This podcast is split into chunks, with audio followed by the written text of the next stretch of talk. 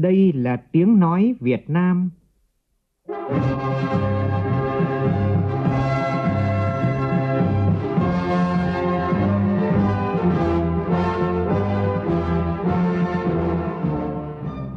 là tiếng nói Việt Nam, phát thanh từ Hà Nội, thủ đô nước Cộng hòa xã hội chủ nghĩa Việt Nam.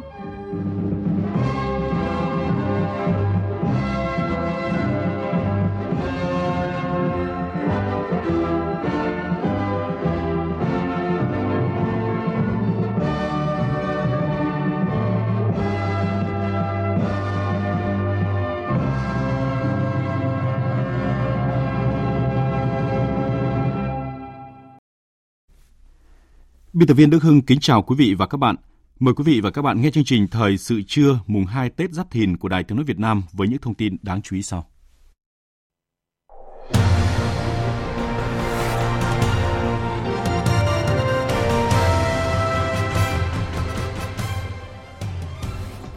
Thời tiết ấm dần tại miền Bắc thuận lợi cho người dân du xuân chúc Tết.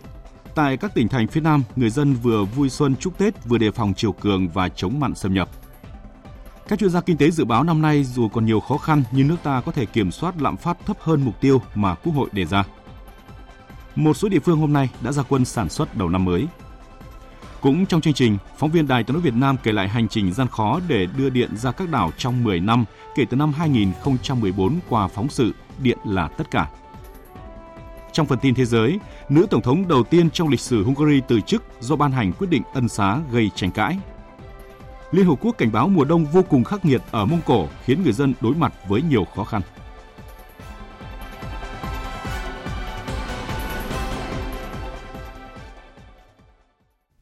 Bây giờ là nội dung chi tiết. Thưa quý vị và các bạn, thời tiết Hà Nội hôm nay đã bớt lạnh, nhiệt độ khoảng 18 độ C, thuận lợi cho người dân du xuân đón Tết.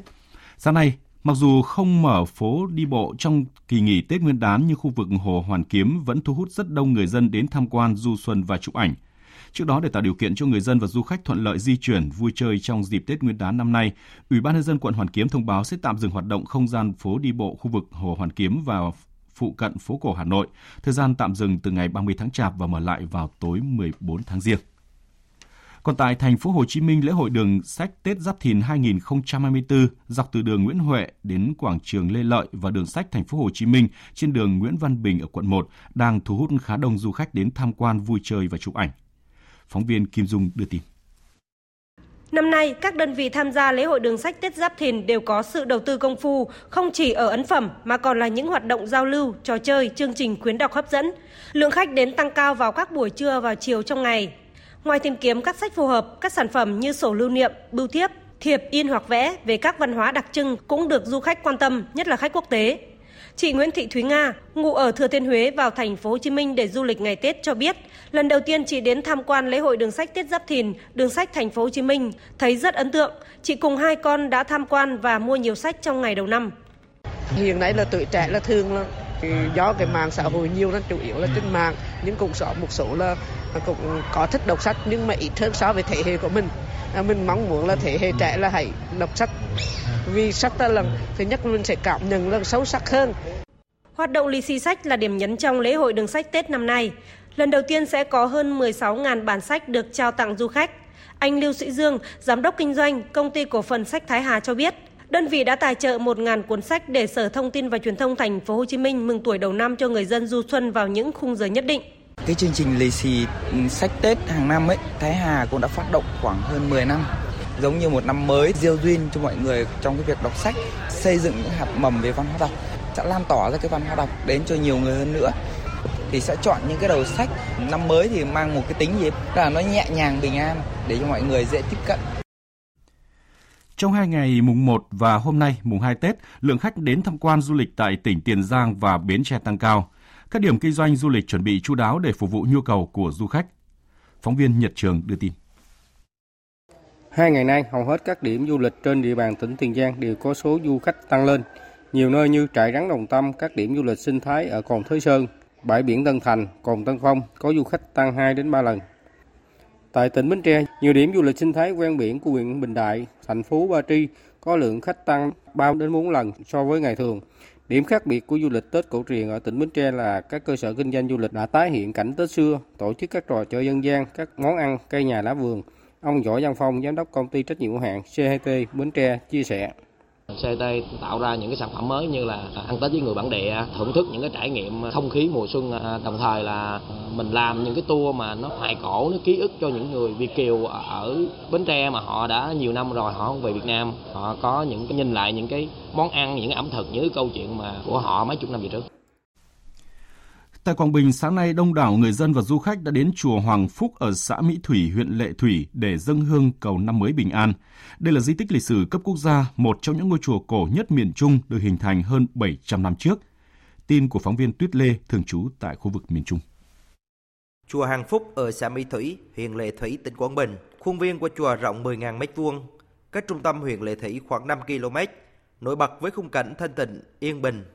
Từ sáng sớm, trong thời tiết se lạnh, rất đông người dân và khách du lịch đến chùa để cầu lộc, bình an may mắn cho gia đình. Chị Nguyễn Thị Hạnh, du khách đến từ tỉnh Đồng Nai cảm nhận. Đây là lần đầu tiên về Quảng Bình cùng chồng và con để ăn Tết à, đầu tiên ở Quảng Bình. Nay đến chùa thấy chùa cũng rất là đẹp mà mọi người cũng đến để thắp nhang ở kia đấy. Rất là đông vui. Năm mới thì tôi đến chùa để cầu mong là đại gia đình mạnh khỏe, bình an, con cái học hành à, giỏi, cuộc sống luôn luôn được an nhiên. Cầu mong cho tất cả mọi người mạnh khỏe và làm ăn phát tài, đất nước hòa bình và phát triển hơn. Đi chùa đầu năm là nét đẹp văn hóa của người Việt Nam nói chung và người dân Quảng Bình nói riêng qua bao thế hệ. Ông Lê Hồng Sơn, người dân ở xã Xuân Thủy, huyện Lệ Thủy, tỉnh Quảng Bình cho biết. Đầu xuân năm mới mình đi chùa cầu cho phúc thả dân an, cầu cho tất cả mọi người sức khỏe. Hai nữa là cũng cầu cho gia đình, tất cả những người xung quanh là tốt đẹp. Mình thấy là hôm nay rất là đông so với các năm trước càng ngày, mọi người là họ càng sống về tâm linh nhiều hơn. Thời tiết hôm nay rất là đẹp để cho mọi người là đi du xuân, thường hoàn rất là hay. Đầu năm nào ờ, mình phải cùng đưa cả gia đình đi chùa. Thưa quý vị, thưa các bạn, trong quan niệm của người Tây, người Nùng và một số dân tộc khác, cây mía tượng trưng cho sự sinh sôi mạnh mẽ như nguồn nước vô tận mang lại sự sống cho cây cối con người. Vì vậy, loại cây này thường được người Tây, người Nùng sử dụng khi thực hành các nghi lễ tín ngưỡng với mong ước được thần linh, tổ tiên phù hộ ban phúc. Bài viết của phóng viên thường trú khu vực Đông Bắc. Theo nghệ nhân ưu tú Lò Văn Lả, ở tổ 7 phường Tô Hiệu, thành phố Sơn La, tỉnh Sơn La, thì không chỉ tượng trưng cho nguồn nước vô tận, mang lại sự sống cho cây cối muông thú. Cây mía còn được xem là cây thang, kết nối giữa con người với mường trời. Đến Tết thì cây mía thì buộc ở cái ờ, bàn thờ ấy, cạnh bàn thờ, cả cây, hai hai ba cây tùy từng gia đình. Người Tày cũng coi cây mía tượng trưng cho sự kết nối hai thế giới âm dương và giao hòa trời đất. Tán lá tượng trưng cho mường trời, rễ mía bám chặt vào đất như là nguồn cội của con người và những lóng mía như những nấc thang dẫn đón linh hồn tổ tiên từ trời về hạ giới sum vầy cùng con cháu. Bà Chầu Thị Sen, dân tộc Tày, ở bản Bó, xã Thượng Lâm, huyện Lâm Bình, tỉnh Tuyên Quang cho biết. Đến Tết, tôi đi chặt hai cây mía về buộc ở hai bên bàn thờ, bày biện bánh kẹo, hoa quả, chọn cây mía thật đẹp. Xuân sang Tết đến không thể thiếu được cây mía, lời mới ngọt như đường mật. Thờ cho đến ngày rằm hoặc 30 tháng riêng mới bỏ cây mía đi. Với bà Nông Thị Hoa ở bản Cà Tiềng, xã Nội Thôn, huyện Hà Quảng, tỉnh Cao Bằng, thì người nùng vẹn lại không bày ban thờ nguyên cây mía. Người nung vẹn ở đây ngày Tết cũng đi mua mía, nhưng không mua cây có cả ngọn mà sẽ chặt ra từng khúc. 4 đến 6 khúc mía bó lại thành một bó, đặt lên ban thờ. Cây mía còn thể hiện cho sự mộc mạc chân thành, đoàn kết, gắn bó trong đời sống của bà con người Tày, Nùng, Thái. Gia đình nào có vườn mía ngon, đẹp mắt thì hầu hết họ đều để dành cho ngày Tết, vừa để phục vụ gia đình, vừa làm quà biếu hoặc hàng xóm ai cần thì đến chặt. Ai đến lấy mía cũng dành thời gian hỏi han, trò chuyện về việc chuẩn bị Tết, về dự định của năm mới. Tục bày mía bên ban thờ tổ tiên là nét đẹp văn hóa truyền thống được đồng bào Tày, Nùng, Thái lưu giữ từ đời này sang đời khác, biểu hiện sự coi trọng thiên nhiên và tỏ lòng biết ơn các bậc tổ tiên, cũng là để giáo dục con cháu về tinh thần đoàn kết cộng đồng. Hạt sự ban ai đan cài mặt ngọc chân lòng trời đêm giao diệt vào kẽ lá núi hoa nơi xin mà thương thương thế núi hoa hết thì mùa xuân đang về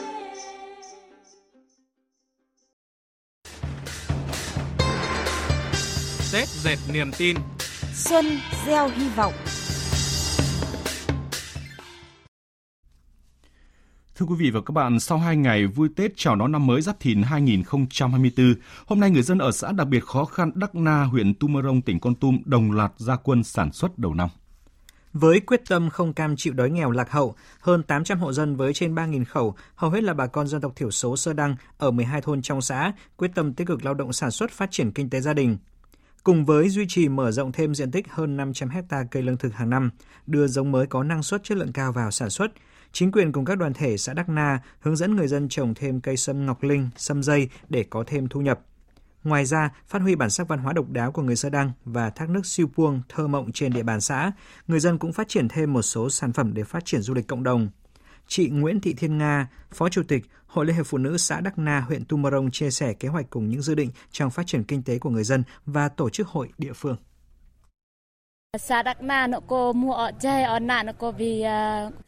Kế hoạch của Hội Phụ nữ xã Đắc Na trong năm 2024 là tập trung tìm kiếm các nguyên liệu, chế biến các món ăn truyền thống để phục vụ cho khách du lịch tại Siêu Buông, chủ yếu là món ăn truyền thống của dân tộc. Bên cạnh đó, Hội Liên hiệp Phụ nữ xã tiếp tục tăng cường tuyên truyền vận động chị em tích cực tham gia cuộc vận động thay đổi nếp nghĩ cách làm của đồng bào dân tộc thiểu số để kinh tế các hộ gia đình sẽ đạt hiệu quả cao hơn năm 2023. À, phát triển hiện tại trong hơn năm 2023. Từ hôm nay, công ty du lịch Siam Tour ở thành phố Buôn Ma Thuột, tỉnh Đắk Lắk bắt đầu triển khai hoạt động đón khách du xuân và tổ chức các chương trình biểu diễn hành trình du lịch trải nghiệm văn hóa trong năm mới. Anh Y Thiên Asdrong, giám đốc công ty kỳ vọng các hoạt động này sẽ khởi đầu phấn khởi để có những bứt phá khởi sắc trong năm mới Giáp Thìn.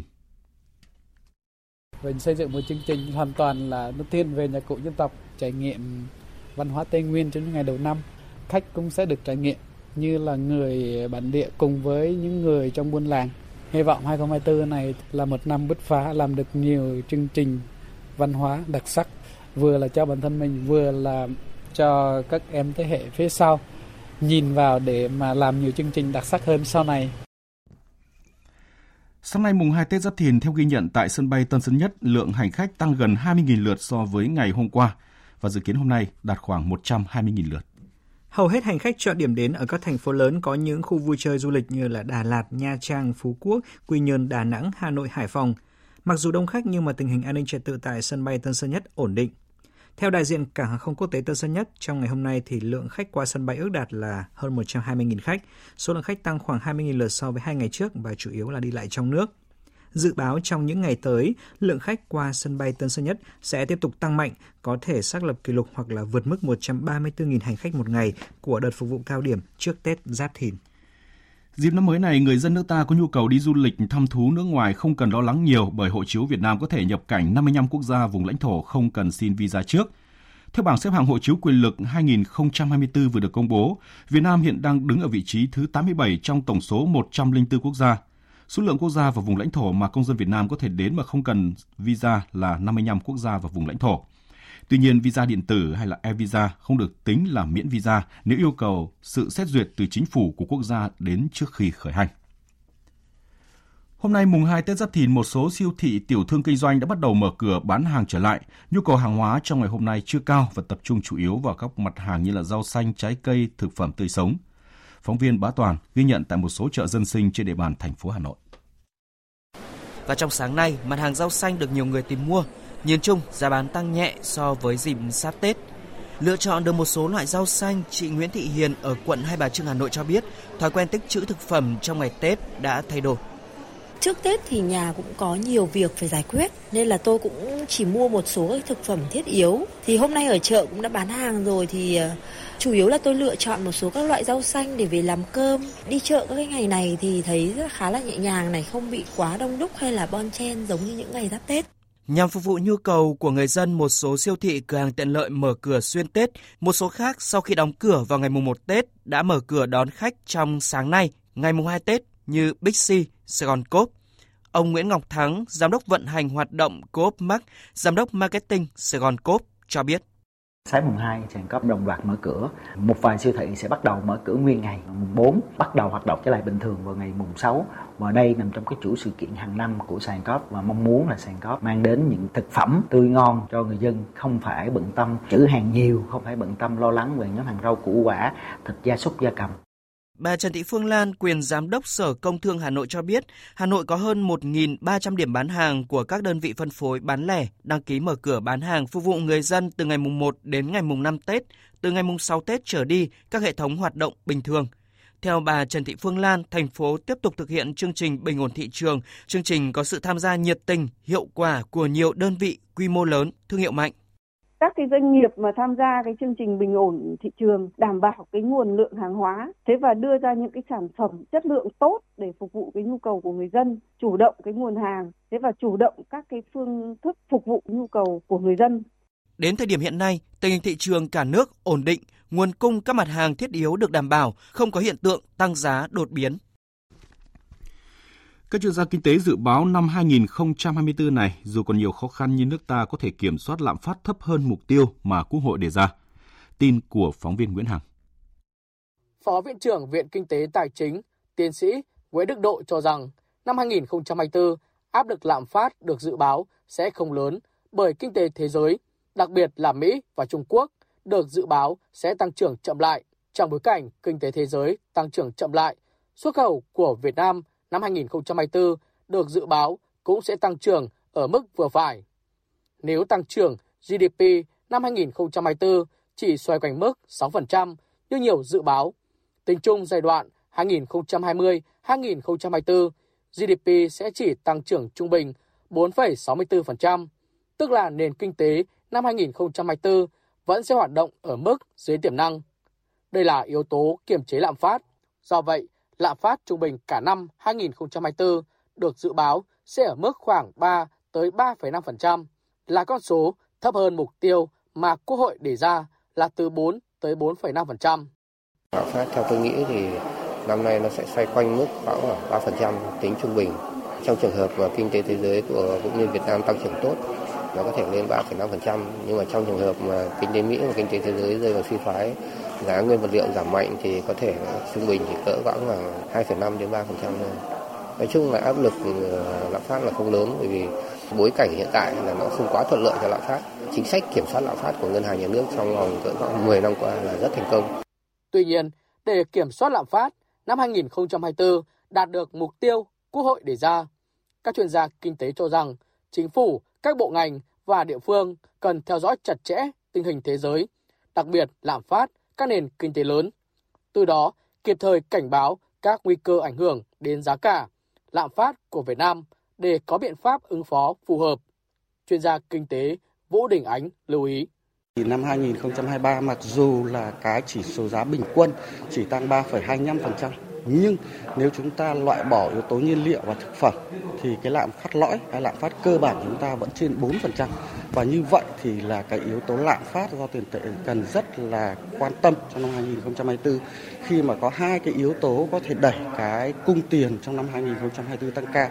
Đó là vấn đề về giải ngân đầu tư công và vấn đề thứ hai đó là cái việc chúng ta tăng tín dụng với cái giao chỉ tiêu đầu năm lên tới 15% cho năm 2024. Để vượt qua những tác động tiêu cực của kinh tế toàn cầu hiện nay, Quốc hội và Chính phủ đã có nhiều quyết sách hỗ trợ phục hồi phát triển nền kinh tế trong năm nay.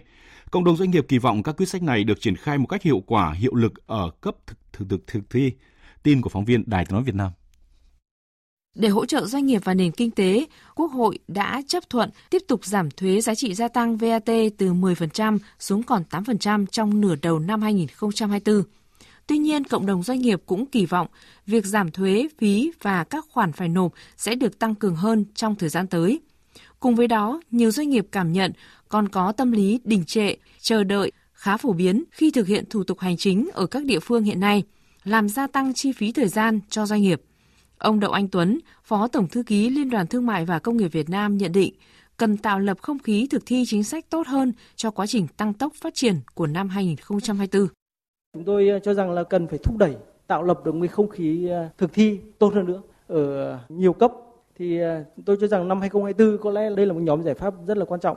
Làm sao sốc lại cái tinh thần có được cái không khí phát triển ở rất nhiều địa phương Điều này cần phải đẩy mạnh. Thì chúng tôi cho rằng là có rất nhiều nghị quyết của chính phủ, có rất nhiều những cuộc gặp của chính phủ rồi nhưng mà điều này nên chuyển động ở nhiều cấp hơn, xuống cấp địa phương, xuống cấp bộ ngành thì chúng tôi cho rằng là cần phải có một cái không khí mới cho quá trình phát triển trong năm mới này, cho quá trình tăng tốc này. Để tạo không khí vui tươi và lan tỏa sự may mắn trong những ngày đầu đi làm sau kỳ nghỉ Tết âm lịch, Vietcombank triển khai chương trình đón lộc đầu xuân Tết Giáp Thìn 2024 với 40.000 món quà lì xì may mắn. Khách hàng giao dịch trong hai ngày 15 tháng 2 và 16 tháng 2 tức ngày mùng 6 và mùng 7 Tết âm lịch tại các hệ thống, các điểm giao dịch của Vietcombank hoặc giao dịch online trên kênh ngân hàng số sẽ được nhận các món quà này. Chương trình áp dụng cho khách hàng cá nhân và khách hàng doanh nghiệp nhỏ và vừa áp dụng cho cả giao dịch tại quầy và giao dịch trên ngân hàng số Vietcombank Digital hoặc Vietcombank Digibiz. Nhà đáp ứng nhu cầu vốn đầu tư sản xuất kinh doanh vay tiêu dùng đồng thời thực hiện cam kết đồng hành và phát triển cùng doanh nghiệp. Ngay từ đầu năm 2024, Agribank dành gần 60.000 tỷ đồng vốn ưu đãi triển khai 5 chương trình tín dụng lãi suất thấp dành cho khách hàng cá nhân và khách hàng doanh nghiệp. Trong đó, Agribank dành 2.000 tỷ đồng triển khai chương trình tín dụng ưu đãi đối với khách hàng cá nhân đầu tư sản xuất kinh doanh sản phẩm ô cốp với lãi suất thấp hơn tối đa 2% một năm so với sàn lãi suất cho vay của Agribank dành 30.000 tỷ đồng triển khai chương trình cho vay tiêu dùng ưu đãi và vay phục vụ sản xuất kinh doanh đối với khách hàng cá nhân với lãi suất thấp hơn tối đa từ 2 đến 2,5% một năm so với sàn lãi suất cho vay. Ngoài ra còn nhiều gói dành cho các dự án đầu tư thuộc 5 ngành trọng điểm và dự án thuộc lĩnh vực xanh với lãi suất cố định trong năm đầu tiên chỉ từ 6% một năm, dành cho các khoản vay chung và dài hạn. Chương trình cho vay ưu đãi đối với khối doanh nghiệp nhỏ và vừa. Thưa quý vị, máu là loại thuốc đặc biệt và máu an toàn chỉ có thể được hiến tặng từ những trái tim nhân ái với tình cảm và trách nhiệm cao cả của những người khỏe mạnh, tình nguyện và hiến máu thường xuyên. Năm nay, Ban chỉ đạo quốc gia vận động hiến máu tình nguyện phấn đấu vận động tiếp nhận khoảng 1,6 triệu đơn vị máu. 99% đơn vị máu là từ người hiến máu tình nguyện, tỷ lệ người hiến máu nhắc lại đạt trên 60% để kịp thời cứu chữa hàng vạn người bệnh cần máu. Tin của phóng viên Phương Thoa. Năm 2023, toàn quốc đã vận động tiếp nhận trên 1,55 triệu đơn vị máu, đạt 110% chỉ tiêu kế hoạch, góp phần cứu chữa cho hàng vạn người bệnh cần truyền máu trong cả nước. Tính đến cuối năm 2023, cả nước có hơn 4.500 câu lạc bộ hiến máu tình nguyện với hơn 153.000 thành viên. Với mỗi người hiến máu, hạnh phúc khi được sẻ chia, trao đi một phần nhỏ lượng máu của mình để thắp lên một ngọn lửa, đem lại hy vọng sống, đem lại niềm tin cho các bệnh nhân. Vì vậy, họ tự nguyện hiến máu, nhắc lại nhiều lần. Tôi thuộc nhóm máu RH âm tính. Tôi đã hiến máu được hơn 50 lần, hiến máu xong cứu được một người thì rất là vui. Trong người hiến máu là 20 người nữ là tôi là người hiến máu nhiều nhất là được 79 lần là 27 năm hiến máu là cứu người. Hiến máu à, toàn phần tức 30 lần. Thông điệp của tôi là ờ, những giọt máu cho đi thì một cuộc đời ở lại. Năm 2024, Ban chỉ đạo quốc gia vận động hiến máu tình nguyện tiếp tục triển khai các chương trình như chiến dịch vận động hiến máu tình nguyện dịp Tết và lễ hội Xuân Hồng, chiến dịch những giọt máu hồng hè và chương trình hành trình đỏ. Phần đấu vận động tiếp nhận khoảng 1,6 triệu đơn vị máu với tỷ lệ người hiến máu nhắc lại đạt trên 60%. Do ảnh hưởng của không khí lạnh và gió mùa, khu vực biển thành phố Quy Nhơn, tỉnh Bình Định hôm nay có gió giật cấp 6, cấp 7, biển động mạnh, sóng cao. Trạm kiểm soát biên phòng Mũi Tấn thuộc đồn biên phòng cửa khẩu cảng Quy Nhơn, Bộ Chỉ huy Bộ đội Biên phòng tỉnh Bình Định đã thực hiện việc cấm đò và cano di chuyển đưa đón khách từ thành phố Quy Nhơn ra xã đảo Nhân Châu và ngược lại. Thượng úy Trần Đặng Bình Đạt, trạm trưởng trạm kiểm soát biên phòng Mũi Tấn thuộc đồn biên phòng cửa khẩu cảng Quy Nhơn, Bộ Chỉ huy Bộ đội Biên phòng tỉnh Bình Định cho biết. Hiện nay đang theo dõi thời tiết để đảm bảo việc đi lại cho bà con nhân dân được thuận tiện nhất. Qua đến ngày mai, đó là ngày 12 thì chúng tôi cũng ờ, sẽ cố gắng trong cái việc thời tiết và để tạo điều kiện cho bà con nhân dân trong việc đi lại. Mặc dù là Tết, nhưng mà trong công tác trực sẵn sàng chiến đấu ờ, tại đơn vị và sẵn sàng ứng phó với các ờ, diễn biến phức tạp của thời tiết cũng như tình hình thiên tai, thì anh em cũng đã trực sẵn sàng chiến đấu và sẵn sàng ứng phó với tất cả các diễn biến phức tạp nhất của thời tiết và sẵn sàng ứng cứu trong mọi tình huống để đảm bảo cho bà con mình vui xuân đón Tết. Đài khí tượng thủy văn khu vực Nam Bộ thông báo từ hôm nay đến ngày 13 tháng 2, tức là mùng 4 Tết Nguyên đán Giáp Thìn, xuất hiện đợt chiều cường lên cao vượt mức báo động 3 tới 0,5 cm. Ban chỉ huy phòng thủ dân sự, phòng chống thiên tai và tìm kiếm cứu nạn thành phố đề nghị các sở ngành, đơn vị, Ủy ban nhân dân thành phố Thủ Đức, các quận huyện sẵn sàng triển khai các phương án chủ động phòng chống ứng phó tình trạng ngập lụt do mưa lớn chiều cường và xả lũ, phương án phòng chống ứng phó thiên tai theo cấp độ rủi ro thiên tai trên địa bàn.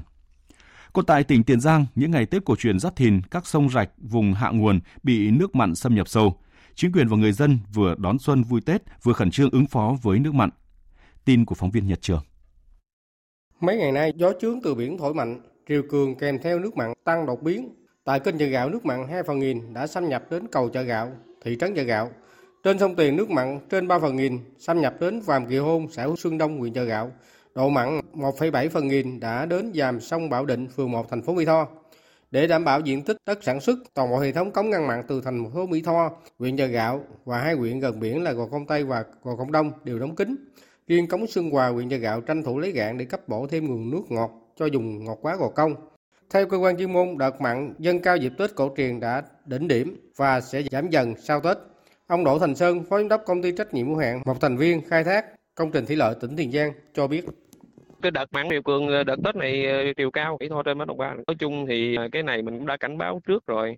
Cái dùng dự án gò công thì hiện giờ mình trữ nước cũng đủ rồi. Còn cái cống xuyên hòa thì lúc này lấy được ngày chừng 2 tiếng đã loại à. Có trên này thì cái định cống tấm đường tỉnh tháng thứ tư thì mặn nó chưa có tới cái bình đức. Chỉ có dùng bảo định thôi. Mình đóng ngăn mặn thì bên trong thì không ảnh hưởng gì. Chỉ bên ngoài là người dân chủ động là phòng chống triều cường thôi. Theo dự báo cái đợt tết này nó không có tới cái dàm nguyễn tấn thành và trước khi chuyển sang phần tin thế giới là những thông tin thời tiết đáng chú ý. Trung tâm Dự báo Khí tượng Thủy văn Quốc gia cho biết, hôm nay miền Bắc mưa chỉ còn lượng nhỏ và dài rác ở vài nơi vào buổi đêm và sáng. Đến trưa chiều hừng nắng, nhiệt độ cao nhất tại thủ đô Hà Nội và các tỉnh ở khu vực Bắc Bộ phổ biến trong khoảng từ 20 đến 24 độ. Tuy nhiên về chiều tối khi tắt nắng, sương sẽ xuống nhanh khiến cho nhiệt độ giảm sâu, phổ biến trong khoảng từ 12 đến 16 độ, vùng núi cao dưới 7 độ. Tại khu vực Trung Bộ ít mưa, nhiệt độ tăng nhẹ, giao động trong khoảng 22 đến 29 độ. Khu vực Trung Trung Bộ có mưa, mưa rào rải rác và cục bộ có mưa vừa, mưa to, tập trung tại các tỉnh từ Quảng Bình đến Quảng Ngãi, nên nhiệt độ tại đây cũng không vượt quá ngưỡng 28 độ. Còn Đà Nẵng, Bình Thuận ít mưa, ngày nắng, nhiệt độ phổ biến trong khoảng 28 đến 31 độ. Khu vực Tây Nguyên và Nam Bộ ngày nắng, một vài nơi ở phía Đông Nam Bộ còn có nắng nóng cục bộ, có nơi trên 35 độ như thành phố Biên Hòa, Thủ Dầu Một. Còn tại thành phố Hồ Chí Minh và các nơi khác của Nam Bộ phổ biến ở mức 31 đến 34 độ.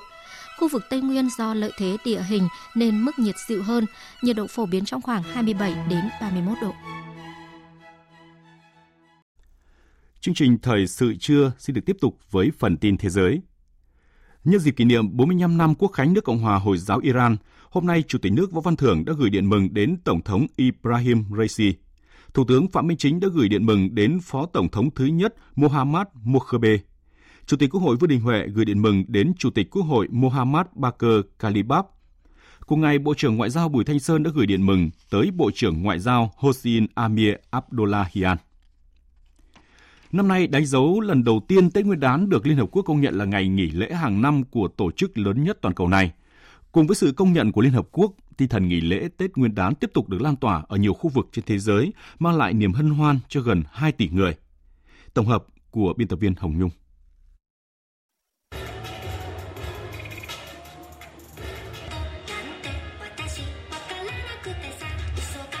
Tại các khu phố có tập trung đông người châu Á sinh sống ở thành phố Sydney, Australia, tối qua đã diễn ra một lễ hội hoành tráng với nhiều hoạt động văn hóa nghệ thuật, từ ca múa nhạc đến đua thuyền rồng. Nổi bật nhất là màn múa sư tử đầy màu sắc và náo nhiệt đã thu hút sự chú ý của rất nhiều du khách gần xa đến với Sydney dịp này. Tôi hy vọng đây sẽ là một năm tuyệt vời vì rồng thực sự là một biểu tượng rất quan trọng trong lịch sử Trung Quốc vì vậy, thông thường trong năm con rồng, chúng ta thực sự có một năm tốt lành với nhiều thịnh vượng may mắn, những điều tốt đẹp xảy ra trong năm.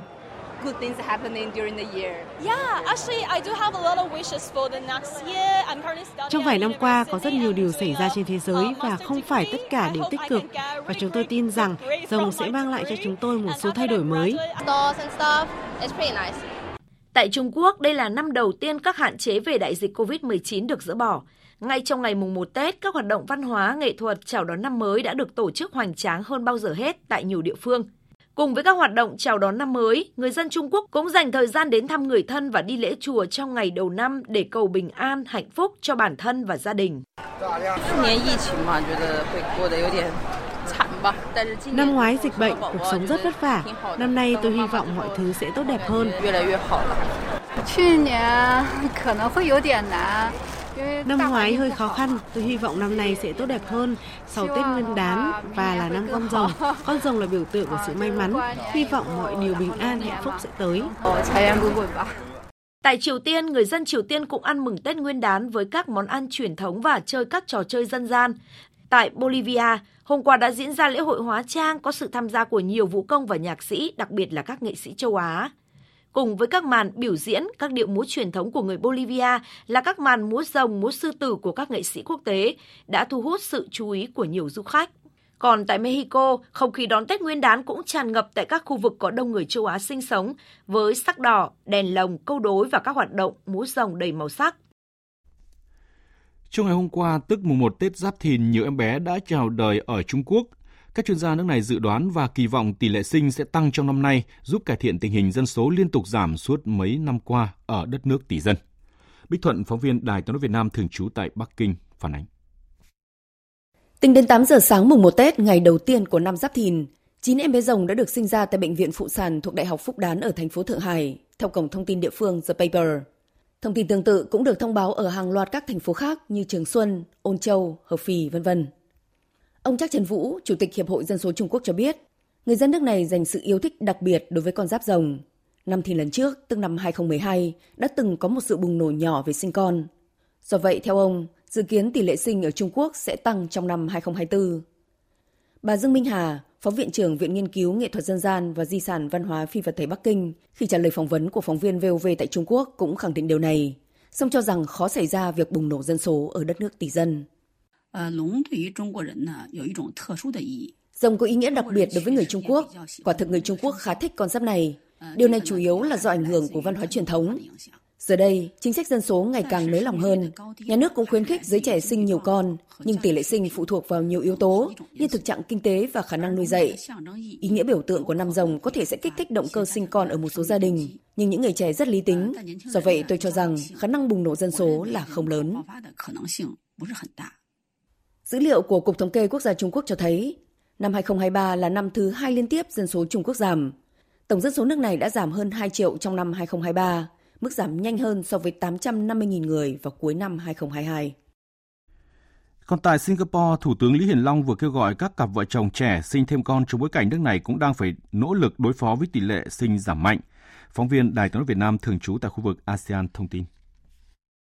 Trong thông điệp Tết Nguyên đán, Thủ tướng Singapore Lý Hiển Long cho biết giờ là thời điểm thích hợp để các cặp vợ chồng trẻ có thêm một chú rồng nhỏ cho mỗi gia đình. Dù việc sinh con là quyết định cá nhân, Thủ tướng Singapore Lý Hiển Long nhận định con rồng là biểu tượng của quyền lực, sức mạnh và sự may mắn. Singapore đã nới lỏng các quy định về chữ đông trứng để hỗ trợ sinh sản cho phụ nữ và tăng gấp đôi thời gian nghỉ thai sản được chính phủ trả lương lên 4 tuần sau khi tỷ lệ sinh của nước này giảm xuống mức thấp kỷ lục 1,05 trẻ trên một phụ nữ vào năm 2022. Các quốc gia khác bao gồm Hàn Quốc, Nhật Bản và Thái Lan cũng đang phải đối mặt với tỷ lệ sinh giảm và tình trạng già hóa dân số nhanh chóng. Một cơn địa chấn xảy ra hôm qua trên chính trường Hungary sau khi Tổng thống nước này Katalin Novak tuyên bố từ chức trong bối cảnh làn sóng phản ứng dữ dội về quyết định của bà năm ngoái ân xá cho cựu giám đốc một trại trẻ dành cho trẻ em mồ côi liên quan đến việc lạm dụng tình dục ở trẻ em. Vào thời điểm đó, quyết định ân xá của Tổng thống dành cho khoảng 20 cá nhân được coi là một cử chỉ thiện trí trước chuyến thăm của giáo hoàng Francis tới Hungary hồi tháng 4 năm ngoái. Trong số này, có một người đàn ông bị kết án vì che giấu hàng loạt vụ lạm dụng tình dục trẻ em trong trại trẻ mồ côi từ năm 2004 đến năm 2016. Người dân sau khi phát hiện quyết định ân xá không phù hợp với đối tượng lạm dụng tình dục trẻ em đã tụ tập phản đối trước dinh Tổng thống từ tối ngày 9 tháng 2. Trong một thông báo liên quan, Chủ tịch Ủy ban các vấn đề châu Âu của Hungary Judith Vaga, người từng giữ vị trí Bộ trưởng Tư pháp đã tuyên bố từ chức tại nghị viện, mặc dù là ứng cử viên sáng giá để lãnh đạo đảng Fidesz cầm quyền trong cuộc bầu cử nghị viện châu Âu vào cuối năm nay. Bà Judith Vaga tuyên bố chịu trách nhiệm chính trị về việc ký tiếp quyết định ân xá như đã nêu của Tổng thống. Truyền thông Mỹ vừa dẫn lời một số quan chức Ai Cập nói rằng Cairo có thể đình lại hiệp ước hòa bình ký với Tel Aviv năm 1979 nếu Israel đẩy người Palestine ở giải Gaza di cư sang lãnh thổ Ai Cập. Lời cảnh báo được các quan chức Ai Cập đưa ra trong chuyến thăm Israel cách đây hai ngày nhằm thảo luận tình hình chiến sự tại giải Gaza, trọng tâm là kế hoạch của Israel về mở cuộc tấn công bộ binh quy mô lớn vào thành phố Rafah ở phía nam Gaza, giáp bán đảo Sinai của Ai Cập. Trong khi đó, hơn một triệu người Palestine sau khi rời sau khi di rời đang phải sống trong những căn lều tạm bỡ ở thành phố Rafah, giải Gaza. Họ đang tìm kiếm sự giúp đỡ ở phía bên kia biên giới khi sắp phải đối mặt với một cuộc tấn công toàn diện từ Israel. Hôm qua, một chiếc sa bàn Sabat, tiếng Do Thái có nghĩa là nghỉ ngơi, đã được bày ra trong cuộc biểu tình ở Tel Aviv để kêu gọi thả con tin bị Hamas bắt giữ ở Gaza. Trên bàn, hàng trăm ngọn nến được thắp lên, tạo thành con số 126, đánh dấu 126 ngày kể từ vụ tấn công ngày 7 tháng 10 năm 2023. Một số người dơ cao tấm ảnh của người thân đang bị Hamas bắt làm con tin ở giải Gaza cho biết. Tối nay tôi đến đây để tiếp tục đấu tranh đòi thả anh trai tôi và 135 con tin còn lại. Giống như mọi ngày, chúng tôi muốn họ quay lại. Anh trai tôi có một cậu con trai 2 tuổi đã mất mẹ và đang chờ cái ôm của bố suốt 127 ngày. Chính phủ Israel, các chính phủ nước ngoài, giới truyền thông và mọi người cần làm nhiều hơn nữa để đưa họ trở lại càng sớm càng tốt.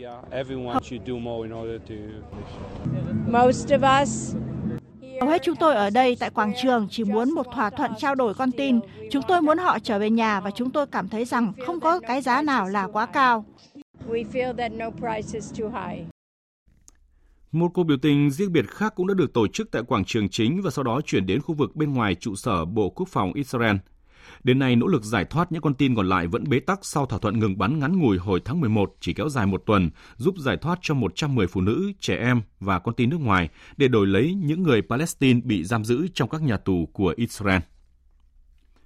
Liên Hợp Quốc vừa đưa ra cảnh báo tình hình băng tuyết trong mùa đông tại Mông Cổ đã ở mức nghiêm trọng khi 90% lãnh thổ quốc gia châu Á này đang phải đối mặt với những rủi ro cao vì thời tiết khắc nghiệt. Hiện có khoảng 190.000 hộ gia đình chăn nuôi đang phải vất vả đối phó với tình trạng thiếu lương thực, giá cả tăng phi mã và nhiều khó khăn khác. Với nền kinh tế, văn hóa và cuộc sống của người dân Mông Cổ, hoạt động chăn nuôi gia súc và chăn nuôi truyền thống là không thể thiếu. Đây là năm thứ hai liên tiếp Mông Cổ phải đối mặt với tình trạng băng tuyết khắc nghiệt như vậy. Mùa đông 2023, khoảng 70% diện tích đất bị ảnh hưởng. Mới đây, cơ quan quản lý khẩn cấp quốc gia Mông Cổ cho hay khoảng 90% lãnh thổ Mông Cổ bị tuyết dày tới 38 cm bao phủ làm tăng nguy cơ về một mùa đông cực kỳ khắc nghiệt. Tết dệt niềm tin Xuân gieo hy vọng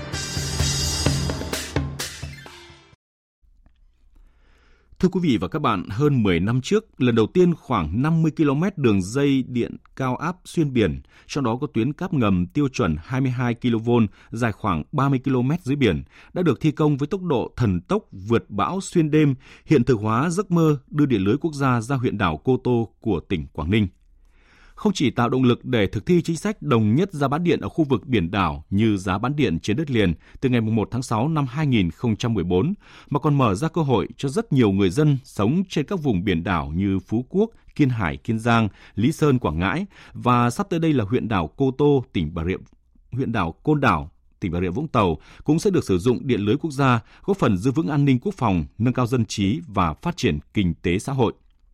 Trong ngày đầu xuân mới, phóng viên Nguyên Long và Trung Hiếu kể lại hành trình gian khó để đưa điện ra đảo qua phóng sự Điện là tất cả.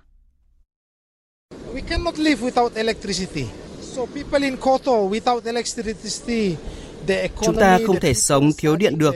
Nếu Cô Tô không có điện lưới quốc gia thì trẻ em khó có thể học tập tốt hơn, kinh tế khó phát triển hơn, mạng Internet cũng khó phát triển được. Điện là tất cả, năng lượng là tất cả. Vì vậy tôi rất hạnh phúc khi được thực hiện dự án này, bởi vì khi có điện, Cô Tô có thể làm được rất nhiều điều tốt đẹp hơn.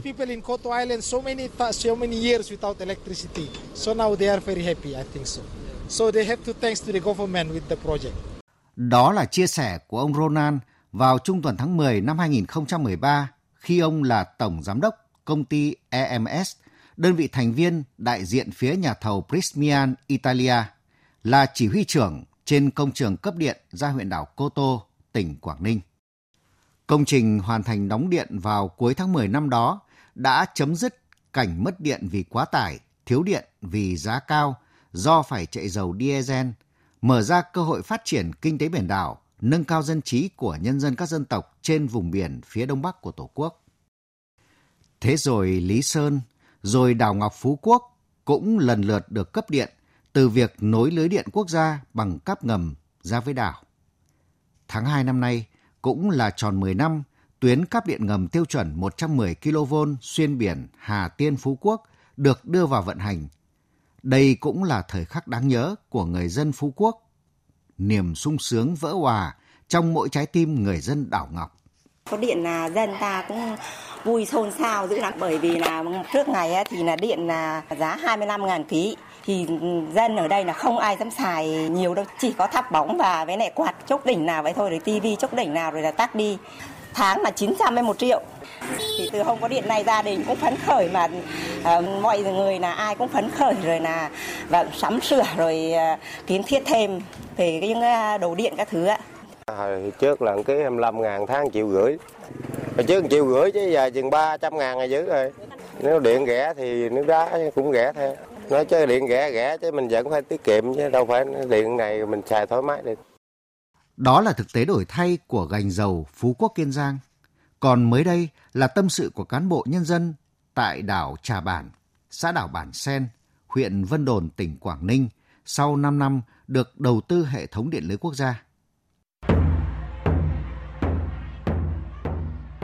Về cơ sở vật chất ấy, thì chúng tôi cũng được trang cấp thiết bị đầy đủ. Và học sinh ở đây thì tuy là xã đảo thế nhưng mà các em cũng được tiếp cận phương pháp giảng dạy mới đó là về công nghệ thông tin. Có 9 lớp học thì đều được trang bị máy tính máy chiếu đầy đủ. Và các thầy các cô cũng có nhiều những sáng tạo tìm tòi nhiều cái phương pháp giảng dạy mới. Sau khi tham gia các chương trình như vậy, cháu rất là vui và hiểu thêm được về uh, biển đảo quê hương mình, tài nguyên du lịch, phát triển những uh, gì chưa phát triển của xã đảo mình và cháu sẽ về học thêm để cải thiện ờ, môn ờ, tiếng Anh của mình. Trung tá Phạm Đăng Cường, Phó Trung đoàn trưởng Tham mưu trưởng Trung đoàn Radar 151, Bộ Tư lệnh Vùng 1 Hải quân cho biết thêm. Điện lưới quốc gia giúp thuận lợi cho công tác sẵn sàng chiến đấu và đời sống cán bộ chiến sĩ tại trạm radar 485 trên đảo Trà Bản là trạm radar cao nhất vịnh Bắc Bộ.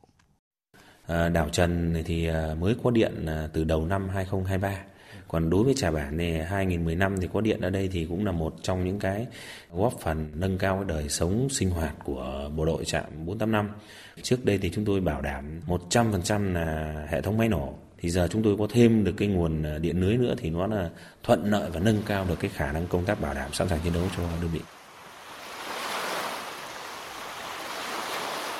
Điện lưới quốc gia đã có phần quan trọng nâng cao dân trí, phát triển kinh tế xã hội và giữ vững an ninh quốc phòng khẳng định chủ quyền biển đảo thiêng liêng của Tổ quốc. Việc áp dụng công nghệ cáp ngầm dưới đáy biển được nhiều quốc gia có biển đảo trên thế giới áp dụng bởi có độ an toàn cao do đặt dưới đáy biển, nên so với các hệ thống cáp ngầm trên mặt đất, tuyến cáp ngầm khó bị tác động bởi các nguy cơ chập cháy, xét và tác động bên ngoài. Cáp ngầm cũng ít bị ảnh hưởng từ yếu tố thời tiết và môi trường khác so với đường dây trên không có tính chịu lực, tác động lớn, cho phép truyền tải, điện năng lớn, tuổi thọ vận hành cao. Cáp ngầm ít tác động đến môi trường, không làm ảnh hưởng đến cảnh quan và môi trường như ở trên không. Nhưng có lẽ ít ai hiểu được rằng kéo lưới điện quốc gia dù là tuyến cáp ngầm hay trên biển cũng đều vô cùng khó khăn, vất vả. Ngoài này thì mưa bão rất nhiều thì nó cũng ảnh hưởng rất nhiều đến cái tiến độ thi công còn lại là trong cái quá trình thi công ấy thì khi mà đào xuống ấy thì là nước cát đùn cát chảy nên là rất là khó khăn trong cái việc mà thi công hoàn toàn mình phải dùng bằng thủ công hết. Well, okay, different place, different uh, problem in uh, Mỗi dự án, mỗi địa điểm, mỗi đảo lại có những khó khăn khác nhau. Uh, Đến Việt Nam có 2 tuần nhưng đã chứng kiến tới 3 cơn bão lớn rồi. So we try to make this project finish uh, on time. Trước hết là giám sát nhập cáp, chiều dài cáp, với cả chất lượng cáp sau đó là giám sát về các um, xẻ rãnh ở xuyên biển với cả giám sát xà lan này có đi đúng tuyến so với cả thiết kế không. Thứ hai là giám sát cái độ sâu họ giải cáp với cả lấp có đạt tiêu chuẩn không. Thi công đã khó. Việc quản lý, vận hành hệ thống lưới điện xuyên biển để đảm bảo cấp điện an toàn liên tục cũng không kém phần khó khăn phức tạp. Nhất là khi những tuyến cáp ngầm đặt dưới đáy biển có độ sâu trung bình hơn 30 mét thường xuyên chịu tác động của áp lực nước biển, sóng lớn và điều kiện thời tiết khắc nghiệt, môi trường muối mặn, ảnh hưởng tới tuổi thọ của cáp ngầm. Khi có tàu thuyền neo đậu, các mỏ neo của tàu bè dễ tác động, gây ảnh hưởng đến đoạn cáp ngầm và về lâu dài có thể gây ra sự cố cho đoạn cáp ngầm xuyên biển. Theo ông Võ Quang Lâm, Phó Tổng Giám đốc Tập đoàn Điện lực Việt Nam EVN, đơn vị trực tiếp quản lý, vận hành hệ thống lưới truyền tải điện xuyên biển, đã có rất nhiều giải pháp công nghệ để sẵn sàng xử lý trong mọi tình huống. Và hơn 10 năm qua, kể từ khi kéo điện lưới quốc gia bằng cáp ngầm 22 kV ra đảo Cô Tô tháng 10 năm 2013 đến nay, các tuyến cáp ngầm cấp điện từ đất liền ra các huyện đảo đều vận hành an toàn, đảm bảo dòng điện thông suốt, phục vụ sản xuất, sinh hoạt và an ninh quốc phòng trên đảo. Không chỉ đảm bảo cấp điện cho phát triển kinh tế và đời sống, trong các tuyến cáp ngầm vượt biển này còn cho thêm một hiệu ích cũng rất đáng kể trong phát triển kinh tế số thì ngoài cái việc cung cấp điện thì trong cái việc mà thiết kế và thi công thì tập đoàn ở Việt Nam còn kết hợp ờ, đầu tư xây dựng một cái tuyến cáp quang nằm trong các cái tuyến cáp điện đó. Và chính vì vậy thì cái khả năng mà chúng ta được sử dụng các cái dịch vụ viễn thông với chất lượng cao như cái internet tốc độ cao. Và khi mà người dân được sử dụng các cái tuyến cáp quang này thì họ có thể sử dụng các cái dịch vụ viễn thông với chất lượng cao và với giá thành hợp lý ờ, tương tự như các cái dịch vụ viễn thông ở trên đất liền. Đây cũng là một cái cơ hội rất lớn cho cái việc mà chúng ta có thể thúc đẩy phát triển kinh tế số ở các cái huyện đảo xã đảo của chúng ta. Nhờ có điện lưới ra đảo, cùng với đó là các viễn thông, các xã đảo, huyện đảo có wifi, Internet đầy đủ. Hiệu quả không chỉ có vậy, công tác cải cách hành chính cũng được triển khai tốt với 100% hồ sơ tiếp nhận qua dịch vụ công mức độ 3 và 4. Các phần mềm như định danh điện tử, VNID, tài khoản bảo hiểm xã hội, bảo hiểm y tế, VSSID cho đến phát triển thanh toán không dùng tiền mặt đang ngày càng phổ biến. Không chỉ phát triển kinh tế xã hội mà quốc phòng an ninh cũng được giữ vững với sự hỗ trợ của điện lưới quốc gia. Các tuyến cáp điện ra đảo thực sự là kỳ tích kết tinh từ trí tuệ và công sức của ngành điện. Đưa điện về nông thôn miền núi, hải đảo là chủ trương được Đảng, Chính phủ đặc biệt quan tâm, tạo bước phát triển quan trọng trong công cuộc điện khí hóa chương trình cấp điện nông thôn miền núi hải đảo từ năm 2021 đến 2025 được xác định tạo sung lực cho phát triển kinh tế các địa phương, các vùng biển đảo Tổ quốc. Năm 2024 được xác định là năm tăng tốc bứt phá, có ý nghĩa đặc biệt quan trọng trong việc thực hiện thành công thắng lợi kế hoạch 5 năm 2021-2025. Tại kỳ họp bất thường lần thứ 5 của Quốc hội khóa 14, ngay trong tháng đầu năm mới 2024, Quốc hội đã thông qua nghị quyết giao vốn khoảng 2.500 tỷ đồng cho Tập đoàn Điện lực Việt Nam để góp phần vào việc thực hiện dự án cấp điện cho huyện đảo Côn Đảo, tỉnh Bà Rịa Vũng Tàu.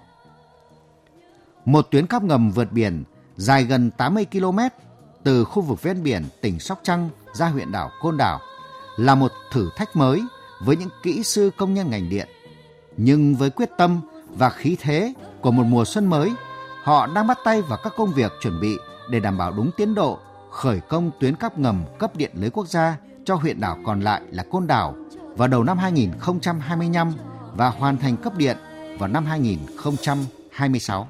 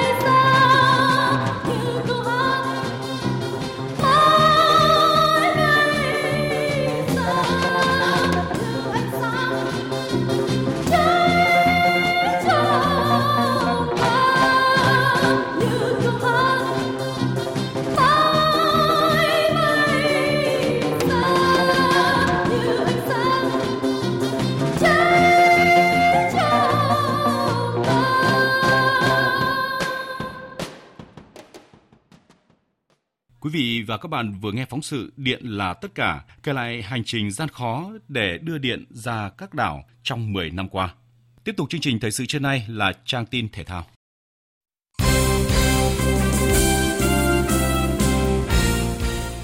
Thưa quý vị và các bạn, Cúp thể dục dụng cụ thế giới 2024 khai mạc vào ngày 15 tháng 2 tới đây ở Ai Cập là giải đấu mang tính chất tích điểm để tranh vé dự Olympic Paris 2024. Thế nên bốn tuyển thủ Nguyễn Văn Khánh Phong, Đặng Ngọc Xuân Thiện, Văn Vĩ Lương và Trịnh Hải Khang chỉ nghỉ ngày mùng 1 Tết và đã sớm trở lại thảm tập từ hôm nay ngày mùng 2 Tết. Với Văn Vĩ Lương, đây là lần đầu tiên tuyển thủ sinh năm Canh Thìn 2000 đón Tết xa nhà. Điều này mang đến cảm xúc vừa vui lại vừa bồi hồi. Vui là mình được ờ, đại diện đất nước để thi đấu một giải lớn như thế còn buồn thì mình cũng đây cũng là lần đầu tiên em xa nhà nó cảm xúc nó bồi hồi nó cũng có một chút tuổi thân còn Nguyễn Văn Khánh Phong, sinh năm 2002, thậm chí vẫn rất nhớ những chuyến du xuân và nhận được lì xì từ người thân. Bình thường thì được đi chúc Tết, được uh, mọi người lì xì. Còn năm nay thì mình ăn Tết trong phòng tập và thậm chí là ăn Tết hầu như là bài đi thi đấu. Đội tuyển thể dục dụng cụ Việt Nam đã hướng đến chu kỳ thành công mới với cuộc trẻ hóa mạnh mẽ. Khánh Phong, Vĩ Lương hay Xuân Thiện, Hải Khang đã gặt hái thành công trong vài năm gần đây, dần thay thế cho những đàn anh kỳ cựu Lê Thanh Tùng hay Đinh Phương Thành. Với các tuyển thủ trẻ, việc không có nhiều thời gian nghỉ Tết bên gia đình phần nào đó ảnh hưởng đến tâm lý. Hiểu rõ điều này, huấn luyện viên Trương Minh Sang cho biết, dù đón Tết ở đâu thì các vận động viên vẫn có đủ đầy bánh trưng, phong bao lì xì và cả bầu không khí sum họp ấm áp. Ngày mùng 2 chúng tôi là tập luyện bình thường. Tại vì ờ, đặc thù của môn thể dục ấy là phải tập luyện liên tục. Mà đặc biệt là vào rơi vào thời điểm thi đấu nữa. Vì thế là thầy trò cũng đang rất là cố gắng và tập trung cho việc tập luyện để làm sao đó các vận động viên có được cái trạng thái thi đấu tốt nhất. Bánh trưng thì chúng tôi đã xác định là một là các vận động viên ờ, ở đây và tôi sẽ mang bánh trưng lên, mấy thầy trò ngồi ăn với nhau. Với lại nữa là tính thoảng thì nhà tôi cũng gần đây thì cũng sẽ, các các học trò cũng sẽ ờ, về ăn uống tại nhà để có được cái không khí gia đình. Ngày 13 tháng 2, tức là mùng 4 Tết, đội tuyển thể dục dụng cụ Việt Nam lên đường sang Ai Cập để dự Cúp Thế giới 2024. Diễn ra vào tháng 9 tại Uzbekistan, FIFA World Cup Futsal 2024 là đích ngắm quan trọng nhất trong năm của Futsal Việt Nam. Hào hức đón xuân mới cùng những mục tiêu lớn, đội tuyển Futsal Việt Nam đang tự tin hướng đến kỳ tích lần thứ ba liên tiếp tham dự đấu trường thế giới. Tất nhiên, tự tin là chưa đủ mà cần phải có quá trình chuẩn bị bài bản, Trước mắt là giải Futsal HD Bank vô địch quốc gia 2024 sắp khởi tranh vào ngày 22 tháng 2. Ông Nguyễn Tuấn Anh, huấn luyện viên câu lạc bộ Thái Sơn Nam thành phố Hồ Chí Minh, trợ lý huấn luyện viên đội tuyển quốc gia cho biết.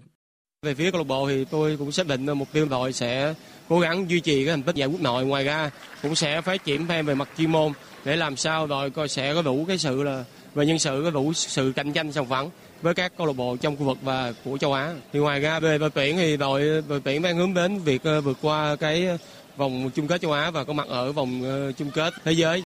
Cuộc đua giành vé dự World Cup sẽ định đoạt vào tháng 4 với giải Futsal châu Á 2024. 16 đội được chia vào 4 bảng. Đội tuyển Futsal Việt Nam nằm ở bảng A cùng Trung Quốc, Myanmar và chủ nhà Thái Lan. Với vị trí 38 thế giới, thứ 6 châu Á, Thay cho huấn luyện viên Diego Justosi có nhiều cơ hội giành vé dự World Cup. Nhân dịp này, hai tuyển thủ Châu Đoàn Phát và Trần Văn Vũ cũng thể hiện quyết tâm hoàn thành mục tiêu lớn trong năm mới và gửi lời chúc đầu xuân. Năm mới thì uh, Phát xin chúc người dân Việt Nam có một cái Tết ấm no, hạnh phúc bên gia đình. Thì Futsal sẽ có rất là nhiều giải quan trọng thì uh, Phát mong rằng uh, mọi người ủng hộ Futsal Việt Nam và sẽ cố gắng gặt hái được nhiều thành công trong năm mới. năm 2024 sẽ có một giải đấu rất là quan trọng đó là một giải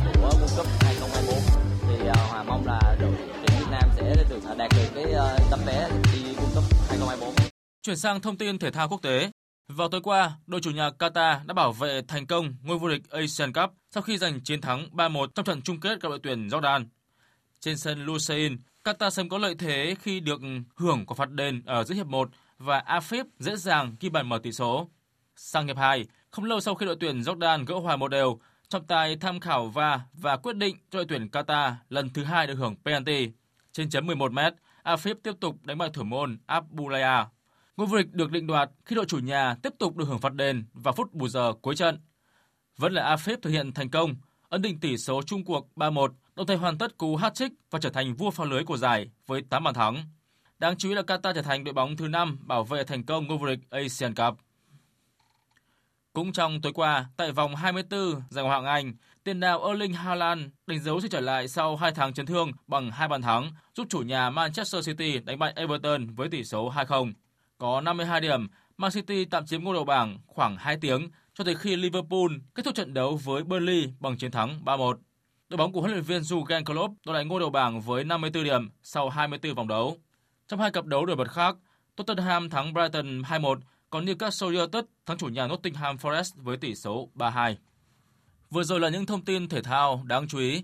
Xin chào tạm biệt và hẹn gặp lại. Dự báo thời tiết Bắc Bộ, khu vực Hà Nội và Thanh Hóa nhiều mây có mưa vài nơi, chiều giảm mây trời nắng, gió đông bắc cấp 2 cấp 3, trời rét, vùng núi có nơi rét đậm rét hại, nhiệt độ từ 12 đến 23 độ. Khu vực từ Nghệ An đến Thừa Thiên Huế nhiều mây có mưa vài nơi, riêng phía Bắc trưa chiều giảm mây hừng nắng, gió Bắc đến Tây Bắc cấp 2 cấp 3, trời rét, nhiệt độ từ 13 đến 22 độ. Khu vực từ Đà Nẵng đến Bình Thuận, phía Bắc nhiều mây có mưa, mưa rào rải rác và có nơi có rông. Phía Nam có mây, chiều nắng, đêm không mưa, gió Bắc đến Đông Bắc cấp 3, cấp 4. Nhiệt độ từ 19 đến 31 độ. Tây Nguyên và Nam Bộ có mây, chiều nắng, riêng miền Đông có nơi có nắng nóng, đêm không mưa, gió Đông Bắc đến Đông cấp 2, cấp 3, nhiệt độ từ 18 đến 35 độ, riêng miền Đông có nơi trên 35 độ. Tiếp theo là dự báo thời tiết biển. Vịnh Bắc Bộ có mưa vài nơi, tầm nhìn xa trên 10 km, gió Đông Bắc cấp 4, cấp 5. Vùng biển từ Quảng Trị đến Quảng Ngãi, vùng biển từ Bình Định đến Ninh Thuận có mưa rải rác ở ven bờ, tầm nhìn xa trên 10 km, giảm xuống từ 4 đến 10 km trong mưa, gió Đông Bắc cấp 6 có lúc cấp 7, giật cấp 8, cấp 9, biển động mạnh. Vùng biển từ Bình Thuận đến Cà Mau, vùng biển từ Cà Mau đến Kiên Giang không mưa, tầm nhìn xa trên 10 km, gió đông cấp 4, cấp 5, phía Nam có lúc cấp 6, giật cấp 7, biển động. Khu vực Biển Đông, khu vực quần đảo Hoàng Sa thuộc thành phố Đà Nẵng, Trường Sa tỉnh Khánh Hòa có mưa rào và rông vài nơi, tầm nhìn xa trên 10 km, gió Đông Bắc cấp 6, có lúc cấp 7, giật cấp 8, cấp 9, biển động mạnh. Vịnh Thái Lan có mưa rào và rông vài nơi, tầm nhìn xa trên 10 km, gió Đông cấp 4, cấp 5. Quý vị và các bạn đang nghe chương trình Thời sự trưa của Đài Tiếng Nói Việt Nam. Trước khi kết thúc chương trình, chúng tôi xin tóm lược một số tin chính vừa phát sóng. Thời tiết ấm dần tại miền Bắc thuận lợi cho người dân du xuân chúc Tết. Tại các tỉnh thành phía Nam, người dân vừa vui xuân chúc Tết vừa đề phòng chiều cường và chống mặn xâm nhập. Theo dự báo từ hôm nay đến ngày mùng 4 Tết, xuất hiện đợt chiều cường lên cao vượt mức báo động 3. Sau hai ngày vui Tết chào đón năm mới Giáp Thìn 2024, Hôm nay, người dân ở xã đặc biệt khó khăn Đắc Na, huyện Tumorong, tỉnh Con Tum với trên 3.000 nhân khẩu đã đồng loạt ra quân sản xuất đầu năm với quyết tâm không mãi cam chịu đói nghèo. Các chuyên gia kinh tế dự báo năm nay dù còn nhiều khó khăn nhưng nước ta có thể kiểm soát lạm phát ở mức 3 đến 3,5%, thấp hơn mục tiêu mà Quốc hội đề ra là 4 đến 4,5%. Tuy nhiên, các chuyên gia kinh tế cho rằng chính phủ, các bộ ngành và địa phương cần theo dõi chặt chẽ tình hình thế giới, đặc biệt lạm phát ở các nền kinh tế lớn, từ đó kịp thời cảnh báo các nguy cơ ảnh hưởng đến giá cả lạm phát của Việt Nam để có biện pháp ứng phó phù hợp. Tổng thống Hungary Katalin Novak tuyên bố từ chức sau khi dư luận tại quốc gia Trung Âu này phẫn nộ trước quyết định của bà ân xá cho một phó giám đốc một trại trẻ mồ côi liên quan đến vụ án lạm dụng tình dục trẻ em. Nữ tổng thống đầu tiên trong lịch sử Hungary thừa nhận rằng bà đã phạm sai lầm bà Novak nổi tiếng là người ủng hộ mạnh mẽ các giá trị gia đình truyền thống cũng như bảo vệ trẻ em. Tới đây chúng tôi cũng xin kết thúc chương trình thời sự trưa nay của Đài Tiếng nói Việt Nam. Chương trình do các biên tập viên Đức Hưng, Hoàng Ân cùng kỹ thuật viên Thu Huệ phối hợp sản xuất và thực hiện, chịu trách nhiệm nội dung Nguyễn Thị Hằng Nga.